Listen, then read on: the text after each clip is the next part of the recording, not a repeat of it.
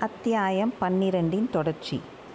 இவனை நீ பின்னால் இருந்து முதுகில் குத்தியது உண்மையா? அப்படியானால் அத்தகைய வீர லட்சணமில்லாத நீசத்தனமான காரியத்தை ஏன் செய்தாய்? எதற்காக செய்தாய்? என்று கேட்டான். இளவரசே நான் இந்த வீராதி வீரனை குத்தவும் இல்லை முதுகில் குத்தவும் இல்லை அதுவும் பின்னால் மறைந்து நின்று முதுகில் குத்தவே இல்லை. முதுகில் குத்தப்பட்டு நினைவிழந்து இரத்த வெள்ளத்தில் கிடந்தவனை தோளில் தூக்கி கொண்டு போய் சேந்தன் அமுதன் வீட்டில் போட்டு காப்பாற்றினேன். ஆனால் அப்படி இவன் உயிரை காப்பாற்றியதற்காக நான் இப்போது வருத்தப்படுகிறேன். இவனை மார்பிலே குத்தி கொல்லாமற் போனோமே என்று பச்சாதாபப்படுகிறேன். சிநேக தர்மத்தை முன்னிட்டு என் அரசருக்கு செய்ய வேண்டிய கடமையை புறக்க புறக்கணித்து விட்டேன். ஐயா இவன் என்னை சிநேக துரோகி என்று சொன்னான். ஆனால் இவன் சிநேக துரோகி மட்டுமல்ல எஜமான துரோகி. இவன் முதுகில் குத்தப்பட்டது எங்கே? எந்த சந்தர்ப்பத்தில் என்று கேளுங்கள். தஞ்சாவூர் கோட்டையில் ரகசிய சுரங்க வழியாக இவன் யாரை பழுவேட்டரையர் அரண்மனையில் கொண்டு போய் விட்டு திரும்பினான் என்று கேளுங்கள். பெரிய பழுவேட்டரையரின் பொக்கிஷ நிலவரையில் இவன் அன்றிரவு யாரை பார்த்தான் என்று கேளுங்கள். ஆடி மாதம் பதினெட்டாம் பெருக்கு தினத்தில் இவனுடைய கடம்பூர் மாளிகையில் என்ன நடந்தது என்று கேளுங்கள். அன்றைக்கு அங்கே மூடு பல்லக்கில் மறைந்து கொண்டு வந்தது யார் என்று கேளுங்கள்.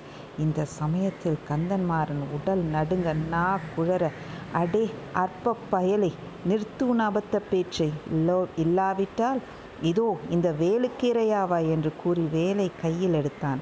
ஆதித்த கரிகாலன் அவனுடைய படபடப்பை கண்டு சிறிது வியப்படைந்தான். கந்தமாறனுடைய கையில் இருந்த வேலை பிடுங்கி தனது இரும்பையொத்த கரங்களினால் அதன் அடிக்காம்பை வளைத்தான். வேல் படார் என்று முறிந்தது. அதன் இரு பகுதிகளையும் ஆதித்த கரிகாலன் வீச வீசி தூர எரிந்துவிட்டு ஜாக்கிரதை என் சிநேகிதர்கள் என் முன்னாலேயே சண்டையிடுவதை நான் சும்மா பார்த்து கொண்டிருக்க முடியாது. பார்த்திபேந்திரா இவர்களில் யாராவது இனி வேலையோ வாளையோ கையில் எடுத்தால் உடனே அவனை சிறைப்படுத்துவது உன் பொறுப்பு என்றான். உடனே வந்தியத்தேவன் தன்னிடமிருந்த வாளை எடுத்து பார்த்திபேந்திரனிடம் கொடுத்தான். பார்த்திபேந்திரனும் வேண்டா வெறுப்பாக அந்த வாளை பெற்றுக்கொண்டான் கந்தமாறா உன்னுடைய குற்றச்சாட்டுக்கு வல்லவராயன் மறுமொழி கூறினான். அதன் உண்மையை குறித்து நானே சாவகாசமாக விசாரித்து தீர்ப்பு கூறுகிறேன். அவன் கேட்ட கேள்விகளுக்கு நீ விடை சொல்லப் போகிறாயா? என்று கரிகாலன் கேட்டான். கந்தமாறன் தட்டு தடுமாறி மென்று விழுங்கி கொண்டு ஐயா அந்த விஷயங்களை பற்றி நான் யாரிடமும் சொல்லுவதில்லை என்று சத்தியம் செய்திருக்கிறேன் என்றான். பார்த்திபேந்திரன் இப்போது தலையிட்டு அரசே இவர்கள் ஒருவரை ஒருவர் குற்றம் சாட்டுவது ஏதோ பெண்ணை பற்றிய விஷயமாக காண்கிறது. ஆகையால் இவர்களை தனித்தனியாக கேட்டு தெரிந்து கொள்வது நலம் என்றான். ஆம் பார்த்திபா நானும் அப்படித்தான் கருதுகிறேன். நீங்கள் மூன்று பேரும் தனித்தனியாக பழுவூர் இளையராணியை பார்த்து அவளுடைய மோக வலையில் விழுந்திருக்கிறீர்கள். ஆகையினால் தான் ஒருவரை ஒருவர் விழுங்கிவிட்டு விழுங்கிவிட பார்க்கிறீர்கள் என்று கரிகாலன் கூறிவிட்டு மறுபடியும் சிரித்தான். பார்த்திபேந்திரனுடைய முகம் சினுங்கியது. அவன் பிரபு தாங்கள் இன்றைக்கு எந்த முக்கிய விஷயத்தையும் லேசாக கருதி சிரிக்க தீர்மானித்திருப்பதாக தெரிகிறது. நல்லது நானும் சொல்ல வேண்டியதை சொல்லிவிடுகிறேன். இந்த வந்தியத்தேவன் பேரில் எனக்கும் பல சந்தேகங்கள் இருக்கின்றன. முக்கியமானதை மட்டும் இப்போது சொல்கிறேன். இவனை தீப்பிடித்த கப்பலிலிருந்து காப்பாற்றுவதற்காகவே தங்கள் அருமை சகோதரர் நடுக்கடலில் கடும் புயலில் குதித்தார். பிறகு பொன்னியின் செல்வரை காணவே இல்லை. இவன் மட்டும் அன்றிருந்த மேனிக்கே அழிவில்லாமல் கொட்டா புலியைப் போல் இங்கே வந்து முளைத்திருக்கிறான். தங்கள் சகோதரர் என்ன ஆனார் என்று இவனை கேளுங்கள். அவரை கடல் கொண்டிருந்தால் அதற்கு இந்த பாதகனை காரணமாவான் என்றார். கரிகாலர் வந்தியத்தேவனை பார்த்து இதற்கென்ன மறுமொழி சொல்லுகிறாய்? என்று கேட்டார். ஐயா நான் இவருடைய கேள்விக்கு மறுமொழி சொல்வதற்கு முன்னா முன்னால் இவர் ஒரு கேள்விக்கு விடை சொல்லட்டும். பொன்னியின் செல்வரை இலங்கையிலிருந்து இவர்தான் தம்முடைய கப்பலில் அழைத்து கொண்டு புறப்பட்டார்.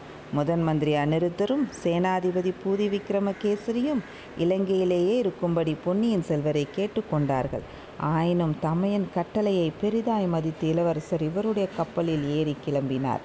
அவரை ஏன் இவர் பத்திரமாக தங்களிடம் கொண்டு வந்து சேர்க்கவில்லை? நடுக்கடலில் பொன்னியின் செல்வர் குதித்தபோது இவர் நேர் பார்த்து கொண்டு நின்றார். ஏன் இளவரசரை தடுக்கவில்லை?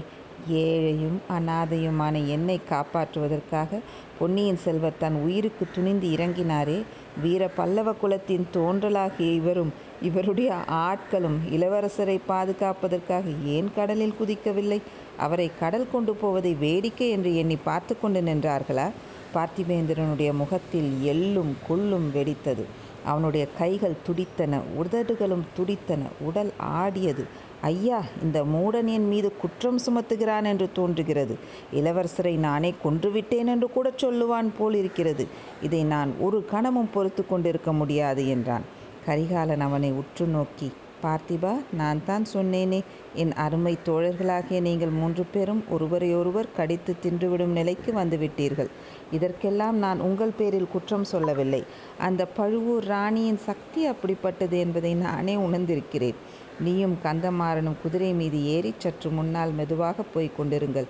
இவனுடைய பிரயாண விவரங்களை கேட்டுக்கொண்டு நான் சற்று பின்னால் வருகிறேன். உங்கள் குற்றச்சாட்டுகளைப் பற்றி விசாரித்து உண்மையைக் கண்டுபிடிக்கிறேன். ஆனால் ஒன்று நிச்சயமாய் வைத்துக் கொள்ளுங்கள். நீங்கள் மூன்று பேரும் சிநேகமாக இருந்தே தீர வேண்டும். ஒருவருக்கொருவர் சண்டை போட்டு கொண்டீர்களானால் அதை காட்டிலும் எனக்கு அதிருப்தி உண்டாக்குவது வேறு ஒன்றுமிராது. பார்த்திபேந்திரனும் கந்தமாறனும் வேறு வழியின்றி தம் தம் குதிரை மீது ஏறி முன்னால் சென்றார்கள். அப்போது ஆழ்வார்க்கடியான் வந்தியத்தேவன் அருகில் வந்து அவனை காதோடு அப்பனே நீ வெகு கெட்டிக்காரனாகிவிட்டாய் பொய்யும் சொல்லாமல் உண்மையையும் வெளியிடாமல் வெகு சாமர்த்தியமாகப் பேசித் தப்பித்துக் கொண்டாய் என்றான். அப்போது தான் ஆதித்த கரிகாலன் பார்வை அங்கு வந்த ஆழ்வார்க்கடியான் மீது விழுந்தது.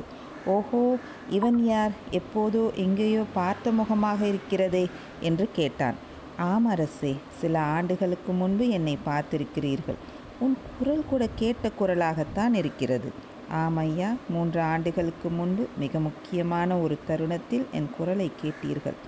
ஆதித்த கரிகாலரின் முக் முகத்தில் திடீரென்று ஒரு கரிய நிழல் வேகமாக படர்வது போலிருந்தது. மூன்று ஆண்டுகளுக்கு முன்னால் முக்கியமான தருணம் அது என்ன? வைகை நதி தீவில் பகைவனைத் தேடி அலைந்தபோது நான் கேட்ட குரலா? அப்படியும் இருக்க முடியுமா? அந்தக் குரல் என் குரல்தான் அரசே. பகைவன் ஒளிந்திருந்த இடத்தைத் தங்களுக்கு மரத்தின் மறைவிலிருந்து சொன்னவன் நான்தான். ஆகா என்ன பயங்கரமான தினம் அது. அன்றைக்கு எனக்குப் பிடித்திருந்த வெறியை நினைத்தால் இன்று கூட உடல் நடுங்குகிறது. வைஷ்ணவனே நீ ஏன் அன்று காட்டில் மறைந்திருந்தாய்? எதற்காக உன்னை அசரீரியாக மாற்றிக் கொண்டாய்? அரசே சற்று முன் தாங்களே சொன்னீர்களே தங்களுக்கு அன்று பிடித்திருந்த வெறியைப் பற்றி. எதிரில் கண்டவர்களையெல்லாம் வெட்டி வீழ்த்திக் கொண்டு போனீர்கள். சில காலம் நான் உயிர் வாழ விரும்பினேன். அது மட்டும்தானா காரணம்? அசரீரி வெளிவந்து எனக்கு வழி காட்டட்டும் என்று எவ்வளவோ முறை தொண்டை வலிக்க கூவினேனே அப்போதும் நீ ஏன் வெளிவரவில்லை? நான் வளர்த்த சகோதரி இப்போது பழுவூர் இளையராணி. அவளுடைய தீராத கோபத்திற்கு ஆளாக நான் விரும்பவில்லை. அவளுடைய தீராத கோபத்திற்கு நான் மட்டும் ஆளாகலாம் என்று எண்ணினாயாக்கும்? அட சண்டாளா என்று கூறி கரிகாலர் இடையிலிருந்த கத்தியை உருவினார். வந்தியத்தேவன் பயந்து போனான். ஆழ்வார்க்கடியானுடைய வாழ்வு அன்றோடு அன்றோடு முடிந்தது என்றே எண்ணினான். மிக்க நயத்துடன் ஐயா இந்த வைஷ்ணவன் முதன் மந்திரியிடமிருந்து வந்திருக்கிறான். இவன் கொண்டு வந்த செய்தியை கேட்டுக்கொண்டு தண்டியுங் தண்டியுங்கள் என்றான். ஆஹா இவனை தண்டித்து என்ன பிரயோஜனம்? இனி யாரை தண்டித்து என்ன பயன்? என்று கூறிக் கரிகாலன் கத்தியைக் உறையில் போட்டான்.